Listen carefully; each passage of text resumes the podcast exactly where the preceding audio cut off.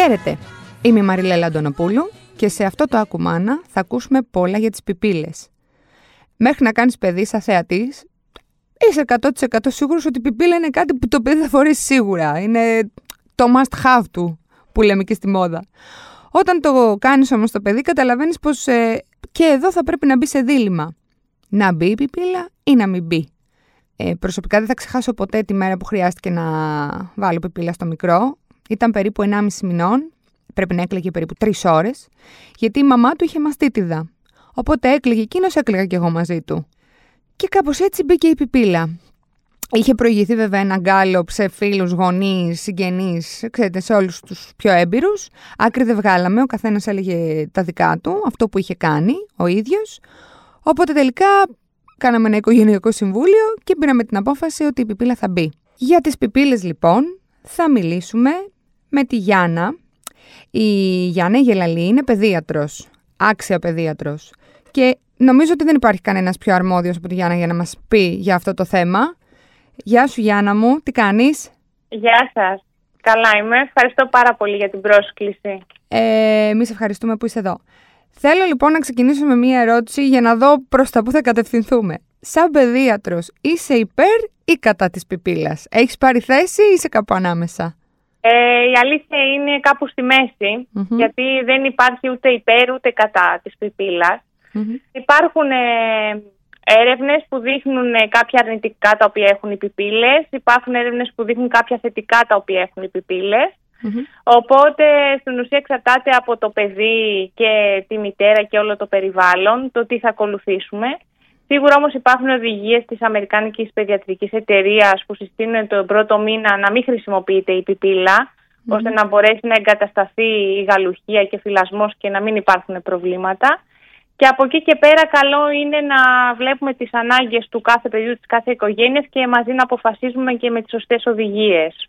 Αυτό που λέει σχετικά με το θυλασμό, είναι άλλη η κίνηση δηλαδή που κάνει η θηλαστική, που κάνει το παιδί και είναι διαφορετική η κίνηση που κάνει με την πιπίλα, οπότε μπορεί να μπερδευτεί. Είναι η Ακριβώς. σύγχυση λεγόμενη, ε, που ισχύει για τον πιμπερό. Ναι, ναι, ναι. Πολύ σωστά. Το ένα είναι η συγχυση που μπορεί να δημιουργήσει η πιπίλα τον πρώτο μήνα, γιατί στη στηλή, όταν φυλάζει το μωρό, η γλώσσα του μπαίνει πάνω από τα δόντια και βγαίνει ε, και παίρνει τη θηλή, ενώ όταν παίρνει τον πιμπερό ή την πιπίλα, η γλώσσα είναι πίσω μέσα από τα δόντια. Οπότε είναι τελείως διαφορετική κίνηση και μπορεί να μπερδευτεί. Το άλλο επίσης ε, που μπορεί να οδηγήσει σε πρόβλημα στα μωρά που θυλάζουν, αλλά και στα άλλα μωρά που πίνουν είναι ότι πολλές φορές μπορεί να πιούν γάλα, για παράδειγμα, και μετά από μία ώρα να ξαναπεινάσουν. Και πολλοί γονείς πιστεύουν ότι δεν πεινάει, οπότε δίνουν την πιπίλα και ενώ το μωρό θέλει να φάει, εκείνα δεν τρώνε και χάνουν γεύματα. Οπότε και για το θυλασμό αλλά και για το μπιμπερό ε, αυτό είναι ένα πρόβλημα και καλό είναι μέχρι να μάθουν οι γονείς τα παιδιά τους και ακριβώς τι ζητάνε ε, να μην χρησιμοποιείται η πιπίλα ώστε να πάρουν το επιθυμητό βάρος. Ε, από την πείρα σου όμως ε, φαντάζομαι ότι έχεις δει να συμβαίνουν και τα αντίθετα. Δηλαδή πολλοί γονείς να αναγκάζονται, δεν μιλάω για εκείνους που ε, έχουν πάρει την απόφαση ε, και την πρωτοβουλία να βάλουν την πιπίλα νωρίτερα, αλλά ακόμα και από τον πρώτο μήνα υπάρχουν κάποιες καταστάσεις που μπορεί να μας υποχρεώσουν να τη βάλουμε, σωστά; Σωστά και επίσης μετά από αυτό το διάστημα, τον πρώτο μήνα, δεν υπάρχει ούτε υπέρ ούτε κατά. Δηλαδή θα πρέπει να αυτοσχεδιάσουμε. Mm-hmm. Αναλόγως το παιδί, δηλαδή μπορεί να έχουμε ένα μωρό που γκρινιάζει πάρα πολύ, που κλαίει ε, και ίσως αυτό να μπορεί να βοηθήσει ένα τέτοιο παιδί. Μπορεί να προσπαθούν να το βάλουν για ύπνο και να θέλει λίγο την πιπίλα να το βοηθήσει να κοιμηθεί. Απλά οι γονείς θα πρέπει να έχουν αυτή ε, την ικανότητα στο να αναγνωρίσουν ε, ότι OK, okay, δηλαδή θα τη βάλω για λίγο και μετά θα βγει η πιπίλα. Δεν την ε, ξεχνάμε δηλαδή την πιπίλα μας στο ακριβώς. στόμα. Ναι, ούτε την έχουμε όλη τη μέρα την πιπίλα, δηλαδή όταν δεν τρώει υπάρχει μια πιπίλα μέσα στο στόμα. Ε, Επίσης, υπάρχουν έρευνες που δείχνουν ότι βοηθάει στον ευνίδιο βρεφικό θάνατο. Οπότε δεν είναι τόσο αρνητικό το να το βάλει το μωρό την ώρα που θα κοιμηθεί, για να κοιμηθεί, αλλά μετά πρέπει να βγει η πιπίλα. Και επίσης ο ευνίδιο βρεφικός άντρας δεν είναι για πάντα. Δηλαδή, μετά τους 9 μήνες μειώνεται πάρα πολύ το ποσοστό. Οπότε είναι και ένα ιδανικό σημείο για να βγει η πιπίλα. Καθώς και το μπορεί να είναι μεγαλύτερο και πιο εύκολο να αυτορυθμιστεί. Εσύ τι βλέπεις, οι γονείς θεωρούν δεδομένο ότι θα βάλουν πιπίλα στο παιδί ή είναι αυτό που είπαμε πριν, αναγκάζονται. Και θέλω να μου πεις και μερικές περιπτώσεις που αναγκάζονται. Ε, εγώ ε, ανέφερα πριν μιλήσουμε, ότι για παράδειγμα, στη δική μου περίπτωση, επειδή έπαθα μαστίτιδα και το παιδί, ε, ξέρεις, λίγο με το θυλασμό μπερδεύτηκα ε, και έκλαιγε πολύ, ε, αναγκάστηκα να, βάλω, να του βάλω πιπίλα στον 1,5 μήνα. Ε, αυτό ήθελα να σε ρωτήσω. Ποιες είναι και οι περιπτώσεις; ε, αφού ναι. πρώτα βέβαια πούμε αν ε, θεωρούν δεδομένο ή υποχρεώνονται. Ε, κάποιοι γονεί ε, θεωρούν, το, θεωρούν δεδομένο, αλλά οι νεότεροι γονείς η αλήθεια είναι ότι πιο πολύ το έχουν ότι δεν θέλω να μπει πιπίλα. Και πάντα τους ενημερώνουν ότι δεν θα πρέπει να είμαστε ποτέ απόλυτοι. Δηλαδή έχουν αποφασίσει από όταν πριν γεννηθεί το μωρό ότι το δικό μου παιδί δεν θα πάρει πιπίλα. Γιατί έχει γίνει αυτό; Ε, πιστεύω διαβάζουν πάρα πολλά site, φοβούνται αυτό με τη σύγχυση των φυλων Ε, οπότε σε κάποιους δεν αρέσει και σαν ε, εμφάνιση να είναι το μωρό τους με μια πιπίλα. Ε, πιστεύω κυρίως στα social media και η ενημέρωση τους έχει κάνει ε, να το θέλουν αυτό. Ναι. Ε, εγώ πάντα είμαι πιο διαλλακτική, δηλαδή θα πρέπει, OK, okay, δεν θέλεις, δεν σου αρέσει, αλλά μπορεί ένα μωρό ε, να κλαίει απαρηγό, δηλαδή να έχει θηλάσει, να έχει φάει πάρα πολύ. Μια μαμά που έχει ας πούμε πάρα πολύ ε, και το μωρό θα μπει στο στήθος και για να κοιμηθεί. Εκεί αυτή η μαμά θα βγάλει πάλι γάλα. Οπότε δεν είναι κακή ιδέα να μπει λίγο η πιπίλα να το βοηθήσει να κοιμηθεί αντί να μπει στο στήθος που θα βγει ε, το γάλα και μπορεί πάλι να νιώθει να μην το θέλει, γιατί να κοιμηθεί θέλει, δεν θέλει να πιει. Ναι, ναι, ναι. ναι. Ε, οπότε θα του, θα του ενισχύσει την παλινδρόμηση και δεν θα το βοηθήσει ενώ εκείνη την ώρα να κοιμηθεί, όχι ότι θα του κάνει κάτι κακό που θα πιει το γαλα Ε, αυτό θα, ένα τέτοιο μωρό θα μπορούσε να το βοηθήσει η πιπίλα στο να το πάρει ο ύπνος και να βγάλει μετά την πιπίλα. Μάλιστα. Άρα, ε, ε άλλες συνέπειες της, ε, της, σωστής, ε, της σωστής χρήσης σε πρώτη φάση. Έχουμε, έχουμε κάτι άλλο ή είμαστε σε αυτά; Ε, το χαλαρώνει, είναι τα, τα ευεργετικά του. Ναι, ναι, ναι, το ναι. κύριο ευεργετικό του είναι ε, ε, ε, εναντίον του ευνίδιου βρεστικού ναι, θανάτου. Ναι, το είπαμε. Ε, μπορεί να μας βοηθήσει κατά τη διάρκεια επώδυνων διαδικασιών, δηλαδή μπορεί να πάμε για μια αιμοληψία και να μην είναι η μαμά μαζί του που το φυλάζει για παράδειγμα. Ναι. Ε, σε, μη, σε τέτοιες καταστάσεις αυτά τώρα είναι μέσω Ε, υπάρχει ότι μπορεί να έχει ευεργετική δράση η πιπίλα. Ε, και όταν είναι για περιορισμένο σίγουρα διάστημα και για συγκεκριμένες καταστάσεις. Ε, πάμε στην άλλη πλευρά τώρα. Στη λάθος χρήση. Η λάθος χρήση, φαντάζομαι, είναι αυτή που είναι το παιδί με μια πύλα όλη μέρα. Αυτό. Και απλά τη βγάζει για να φάει ή ξέρω εγώ, επειδή κουράστηκε. Ακριβώς, ακριβώς. Υπάρχουν περιπτώσεις, ε, γενικά όταν η χρήση της πιπίλας είναι σωστή δεν υπάρχουν Τα αρνητικά προκύπτουν από τη λάθος χρήση, δηλαδή ότι είναι non-stop μέσα στο στόμα του μωρού ε, και δεν βγαίνει. Τότε σε αυτή την περίπτωση ε, μπορεί να συμβάλλουν στον πρόωρο αποθυλασμό ενός μωρού γιατί ας πούμε θα έχει μάθει ε, πιο εύκολα κάποια γεύματά του θα έχουν αντικατασταθεί από το πιπίλισμα, οπότε θα θυλάζει λιγότερο και μπορεί στο μέλλον να, να μειωθούν τα γεύματα και να αποθυλάσει πιο γρήγορα.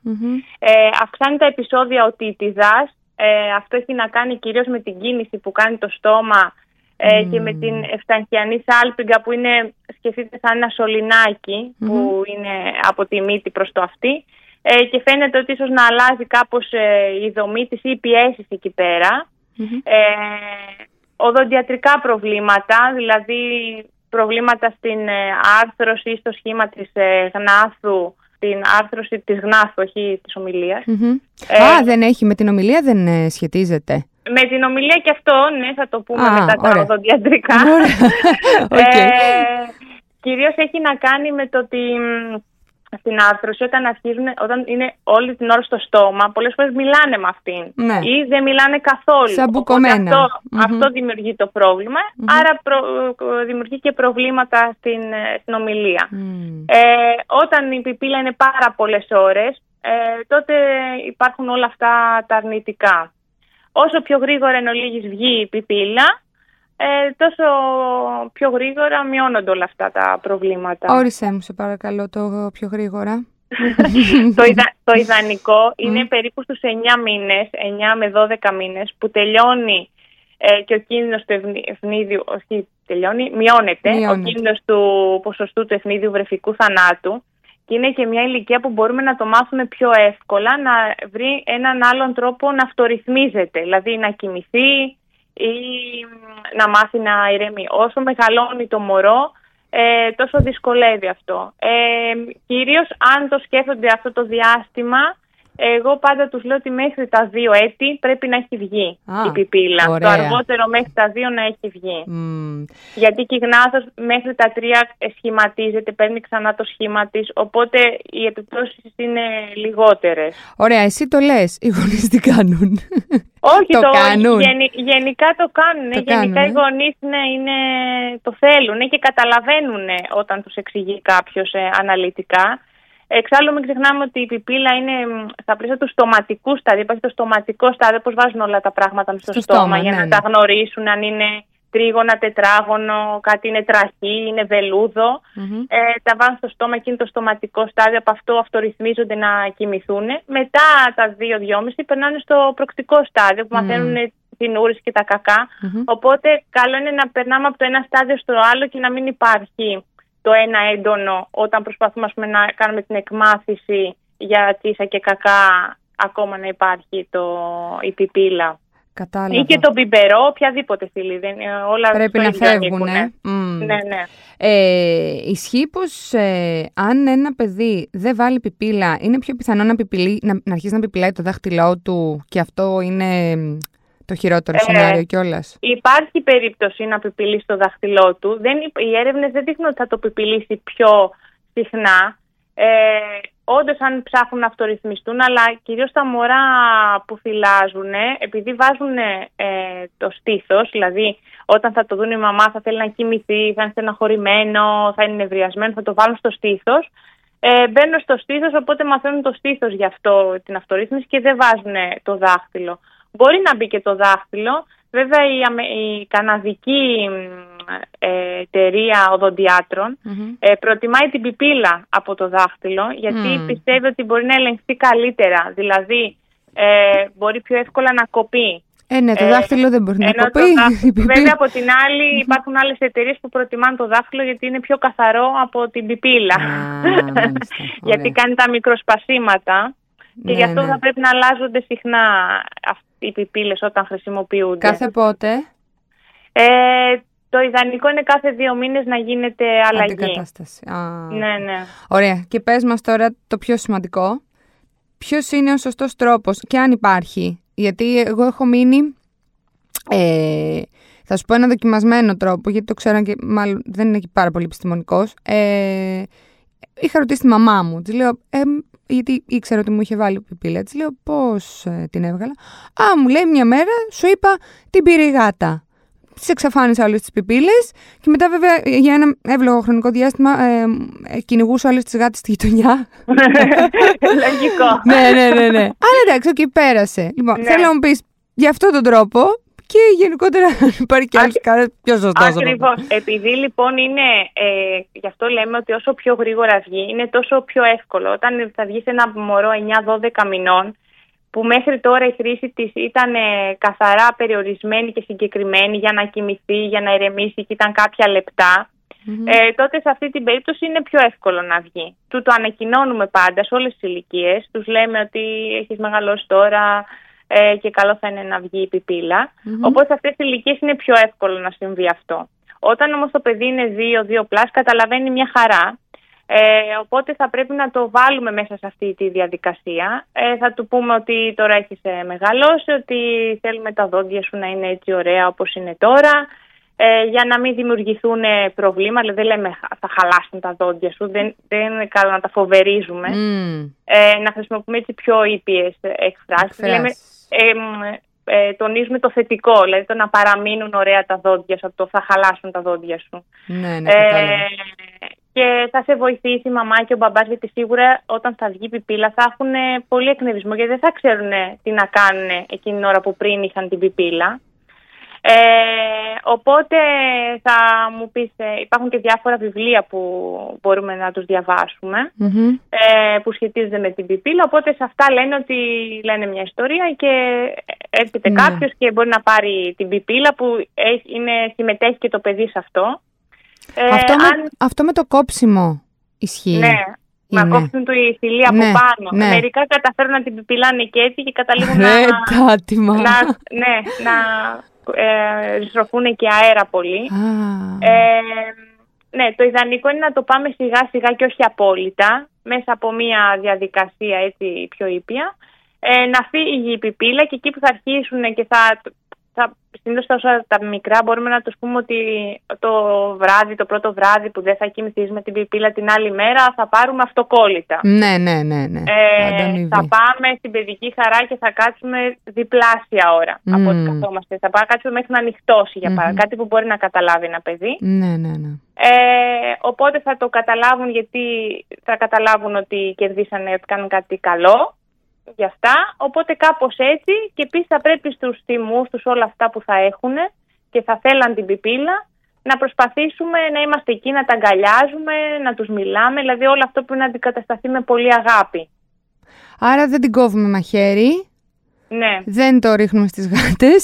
Δεν τη ρίχνουμε στις γάτες. δεν κόβουμε θυλές. Δεν κόβουμε θυλές. Δεν πιπέρια που έχω ακούσει κάτι. Α, ναι, ναι.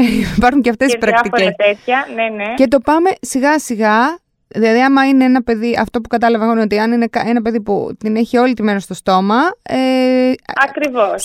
Πώς είναι να κόβουμε τα γεύματα πούμε, με το θυλασμό, λίγο-λίγο, αντι, μια αντιστοιχεία. Αν είναι ένα παιδί που την επιπλάει λιγότερο, εκεί ε, ένα τσικ λιγότερο και πάει λέγοντας. Αλλά θέλει και χρόνο, έτσι. Αυτό Ακριβώς, δηλαδή. Θέλει χρόνο. Αναλόγως του πόση ώρα τη χρησιμοποιεί, αν ένα παιδί το έχει όλη την ώρα στο στόμα, ναι. αρχικά το πρώτο που θα πρέπει να κατακτήσουμε θα είναι να προσπαθήσουμε να την έχει όλο και λιγότερο και να την έχει μόνο πούμε, για να κοιμηθεί ή μόνο όταν είναι στεναχωρημένο. Και, όλο αυτό να γίνεται ναι. όλο και λιγότερο. Και αν την έχει μόνο για να κοιμηθεί, ε, του, του, πώς το λένε, από τις δύο φορές που θα κάνει τους ύπνους μέσα στη μέρα, λέω εγώ τώρα, το, το μειώνουμε στον έναν ύπνο, τη χρήση της και πάμε ωραία. Ε, και πάμε λέγοντας. Εκεί μπαίνουν κάποια άλλα υποκατάστατα, δηλαδή μπορεί να μπει μια...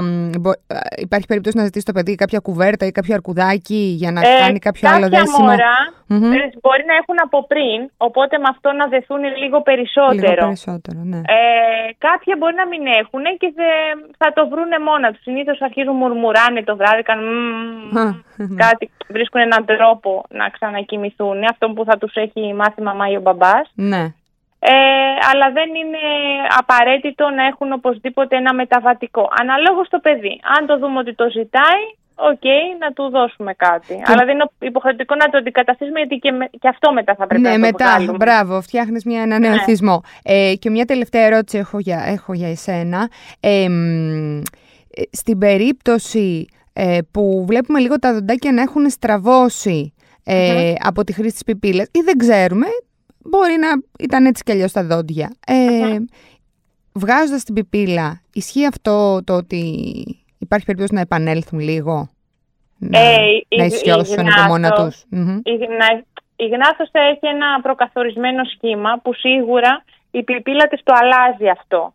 Ναι. Ε, και οποιαδήποτε θηλή έχει να κάνει με τη γλώσσα που σου είπα νωρίτερα ότι δεν έχει άλλη θέση μες στο στόμα, οπότε πιέζεται διαφορετικά η γνάθος ε, και παίρνει διαφορετικό σχήμα η γνάθος. Επειδή όμως η γνάθος συνεχίζει να αναπτύσσεται, ε, ένα μεγαλώνοντας η γνάθος και αλλάζοντας προοδευτικά σχήμα μπορεί να βελτιωθεί κάπως ε, ένα μέρος από αυτό που είχε δημιουργηθεί στραβά στην αρχή. Όχι ότι θα γίνει σίγουρα, θα φτιάξουν τα δόντια. Καλά, ναι, γιατί είναι και κληρονομικό αυτό, είναι διάφορα Ακριβώς. πράγματα. Ακριβώς. Ωραία. Γιάννα μου, σε ευχαριστούμε πάρα πολύ για όλα αυτά σήμερα για την πολίτες γνώσης και θα τα ξαναπούμε πολύ σύντομα. Να είστε καλά, mm-hmm. σας ευχαριστώ πάρα πολύ. Καλή σας συνέχεια. Καλή συνέχεια. Αυτά λοιπόν είχαμε να πούμε και σήμερα για τις πιπίλες. Ελπίζω να βοηθήσαμε. Εγώ άκουσα πολλά πράγματα και πολύ χρήσιμα. Ραντεβού την επόμενη Πέμπτη με ένα ακόμα ακουμάνα. Μέχρι τότε, τα γνωστά. ladylike.gr Διαβάζουμε ό,τι περισσότερο μπορούμε και καταλήγουμε στο No Filter Motherhood για θέματα που αφορούν τη μητρότητα. Γεια χαρά!